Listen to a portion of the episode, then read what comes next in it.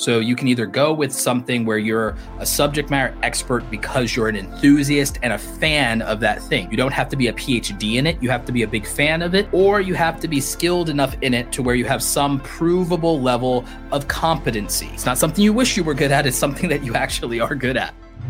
Roberto Blake, welcome back to the podcast. Our topic today is how to find your niche on YouTube. And you have four questions that reveal the answer. You recently came out with the book, Create Something Awesome. It's an incredible book. But break down these four questions for us. And the first one is What things am I most passionate about? Break that down. Yeah, no, thanks so much, Sean. So I think that this is something that is a challenge for people because a lot of people are polymaths. A lot of creative people have a lot of things they're passionate about. But the thing is, you only have so many hours in a day. You also, everyone knows that they can't bore their entire friends and family to death every single time with everything they're passionate about, and that it won't always work, right? So we have to figure out what we're passionate about because if you if you don't figure out what you actually like and enjoy doing, that's where you're going to go and flip from niche to niche, topic to topic on YouTube. And it's going to be like starting college over every semester and then wondering, gee, I changed my major every year. Why don't I have a four year degree? Why do I see all my other friends who put in four and five and six years having success and making money? It's like, oh, wait, could it be because I kept changing my mind and I didn't commit to anything? So I think you have to have something you commit to that you at least like enough to stick with it. And how much time do you think? I've heard some people suggest that, you know, you should predict that I'll be passionate or be fascinated by this, you know, for maybe a couple years, even. Like, how long do you think it would take being committed to YouTube? If I'm going to start something, how long should I stick with it until I see results? I think it's less about like um, a matter of years as, ma- as much as it would be a matter of outputs. Uh, it means for me there are topics and things that i've covered on youtube but the thing is once i hit 200 250 videos in that genre and niche i felt it was time to retire that thing. The good news is though i was putting out enough videos to where I was adding something else to an audience, or at least enough of that particular segment of the audience to where they could cross over. And once I discontinue that topic, there's enough new people over on a new topic, and there's enough of those same people because there was some cross pollination happening between those topics. So there are a lot of people that signed up for topics I did about uh, camera gear, for example, which I'm actually going to bring back to the channel. That those people that care about camera gear, a lot of them have become content creators. So I, I didn't uh, churn all of them. The people who cared about video editing tutorials, I use Adobe Premiere Pro, etc. Well, that crosses over to content creation. So there's not really a high churn in terms of losing those people and retaining them. But uh, there was a point where I became less interested in some of those videos, partly not because I became bored with the topic, but because I became maybe bored with or not challenged enough by the way I was making those videos. And now I actually want to start making those videos again because now I have better ways to make them. I've started up again. And so it's a matter of reintroducing that content. So again, just remember that there are phases and seasons of your life where you're passionate about things, but you can't really be too upset that you lose or churn some of your audience if you switch things up on them. The best thing to do, in my opinion, is to add things that that same group of people is very likely to enjoy. And as you add more of that, if you have to subtract something because you're not interested anymore, you, are not necessarily losing as many of those people. So the first question is what things am I most passionate about? But these are like filters. Then you layer on another filter, and that is where do I have above average skills or knowledge? Break yes. this question down. Exactly. So let's let's even look at me the way that I handle my YouTube channel because it's predicated and built on my personal brand, and you you could argue that um, I'm an idea based creator versus say as much of a uh, community based creator or so on and so forth, or even a personality based creator. What I have done is I've looked at my career as a creative professional and how I've made my money and what skills I used. And the thing is, the overall theme is can I use skills and my interest and my passions to make money? So the thing is, I've been consistent in the message of my channel no matter what. The evolution of that is, well, I can add skills on top of each other. And so I had skills in photography, graphic design, uh, uh, and video.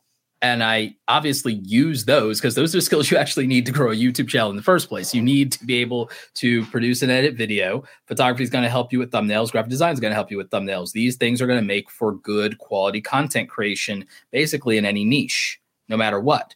So by using my skills as foundation, I was able to say, okay, I have above average skill in these. And what proves that I have above average skill in my case was I got to do them and make money at them before YouTube. So I was able to objectively look at myself and say, here are things I'm good at. And I was able to qualify that with here are things people paid me for. Now, if I was going to do an entertainment thing, I'd be like, what am I obsessed with?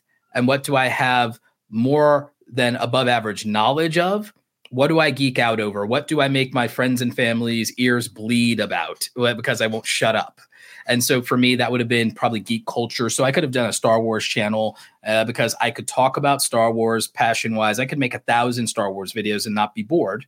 There's so much to explore with that universe. So I could find a thousand things to not be bored about with Star Wars. And the thing is, I'm a deep Star Wars nerd. So you can either go with something where you're a subject matter expert because you're an enthusiast and a fan of that thing. You don't have to be a PhD in it. You have to be a big fan of it and someone who's like, you know, committed and part of the cult like following of that thing.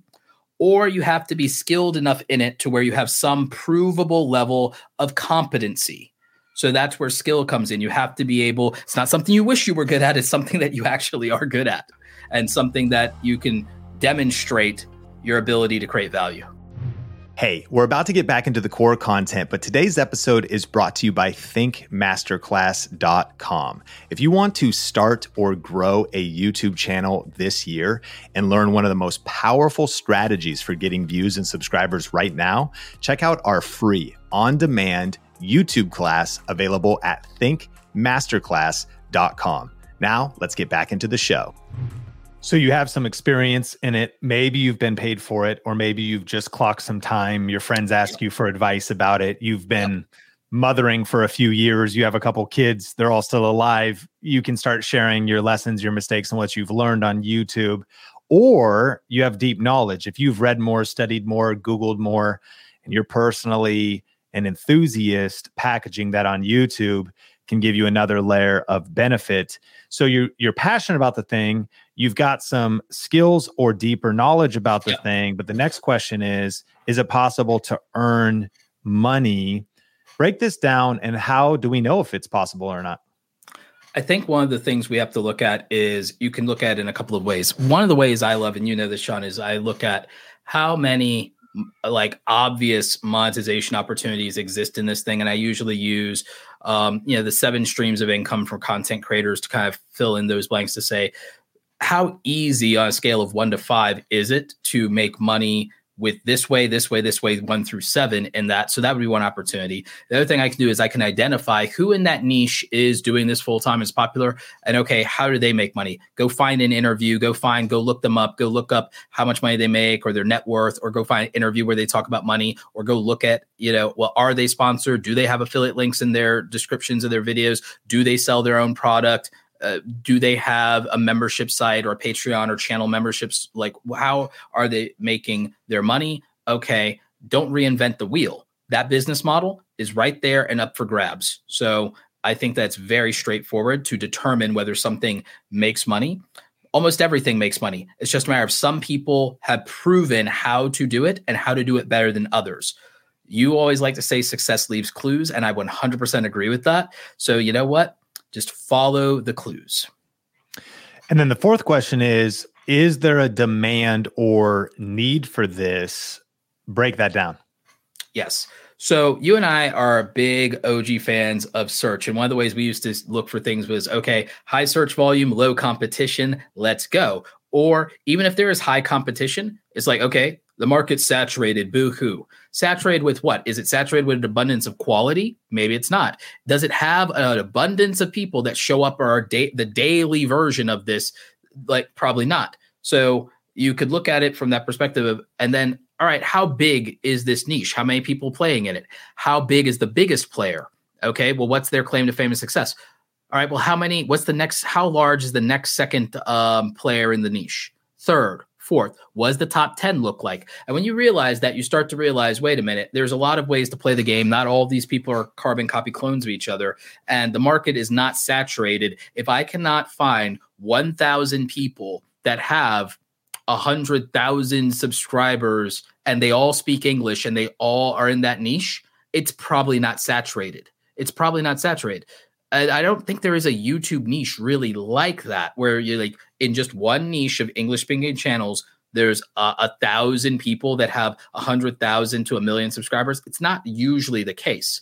You and I know that there are only about roughly uh, less than 50,000 channels in the United States of America that have silver play buttons in YouTube. And that's spread out and diversified across all the niches, all the categories, and the unique personalities of YouTube. And half of those belong to media entities and corporations. So I still don't think there's anything that's so saturated with new, interesting, and original ideas at the highest level of quality or the highest level of consistency or even the highest level of value. Powerful. And so, for more on this, uh, people could pick up your book. Of course, we'll link it up in the show notes. Create something awesome. But use these four questions to pick the most powerful ch- channel topic that's at the intersection of your strengths, your passions, the profitability, as well as doing some market research. And for more resources, check out the book.